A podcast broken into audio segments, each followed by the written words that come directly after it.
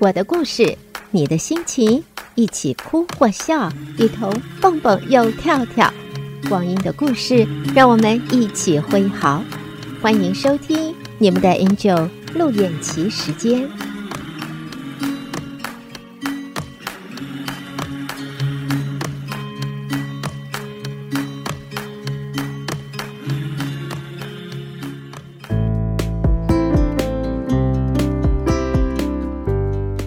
亲爱的听众朋友，大家好，我是陆燕琪，感谢收听 AN 一零五零德州中文台《光阴的故事》。今天和听众朋友分享中央大学认知神经科研究所洪兰教授的文章，题目是“当自由变成自私，信任变成放任”。故事是这样的说：一位朋友正值盛年，拿过师铎奖，又没有病痛，突然申请退休，令我们好生惊讶。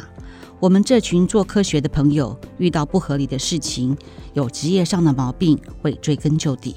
在我们的盘问下，他说出真正的原因。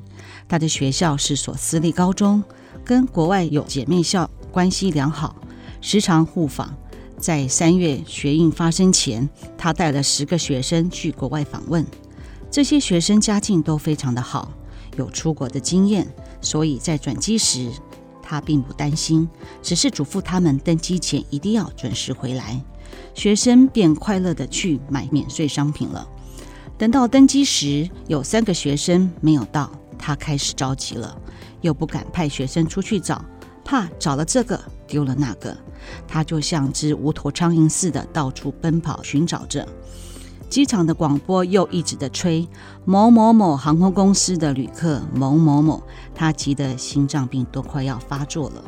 最后柜台人员告诉他：“我们不等了，他们要清仓，把未登机的行李拿下，怕有炸弹，要他负起延误起飞的责任和损失。”当他含泪点头时，那三个学生拎着大包小包，慢条斯理地走过来了。他赶上前来，气急败坏地问他们：“你们到哪里去了？为什么不准时回来呢？”一个学生说：“老师，你急什么？我们不回来，他们不敢起飞的，因为我们的行李都在飞机上，他们绝对不敢不等我们的。”他一听，当场气昏：“我怎么教出这么自私的学生来？全飞机两百五十六人等你们三个人，别人的时间都不是时间吗？”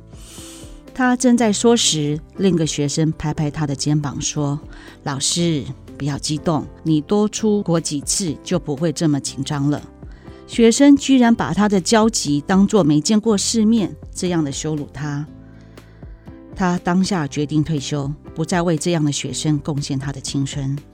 回台后，又看到学生霸占立法院，攻进行政院。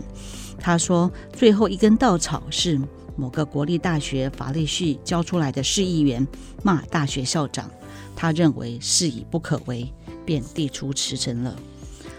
我们听了都默然。事实上，老师的地位在台湾已经低微的很久了。我小时候那种村里有任何喜事，老师做首席的尊师重道精神已经看不见了。二十多年前，我就曾被一位作弊的学生家长质问。你一个月赚多少钱？我一天的收入比你一个月的薪水还多，你凭什么记他的过？我很惊讶，钱多不代表可以犯法，声音大也不代表理直气壮。但现在这个歪理已形成风气，大家见怪不怪，学生也就有样学样了。台湾的教育真是出了问题，孩子有知识，没有常识。口口声声真自由，自己的行为却很自私。家长想要信任孩子，却演变成放任；学校想要给孩子自信，却演变成自大。几年前，曾有个国立大学去美国念 MBA 的学生，要从波士顿转机到纽约回台湾，因为没有赶上飞机，他便谎称行李有炸弹，他以为这样飞机就会飞回来。他就可以登机，结果他被美国的联邦调查局抓了起来，罚了五千美元，还吃上官司。他说他只是开个玩笑，但是一个念到硕士的学生，却连开玩笑的时机和轻重都分不出来，他如何出社会承担家庭、社会和国家给予他的重任呢？更糟的是，他们练了十几年的书，却未学到正确的价值观和人生观，每天安于一点点的小确幸，没有更高的理想和抱负。朋友的故事只是冰山一角，台湾学生是有潜力的，但需要逼他们振作再振作啊！亲爱的听众朋友，事在人为是一种积极的人生态度，顺其自然是一种达观的生存之道，水到渠成是一种高超的入世智慧，淡泊宁静是一种超脱的生活态度。但不管如何，老师的精神永远令人尊重。祝福全天下的老师们，九月二十八日教师节快乐！感谢收听，我是你们的 Angel，祝福大家心想事成。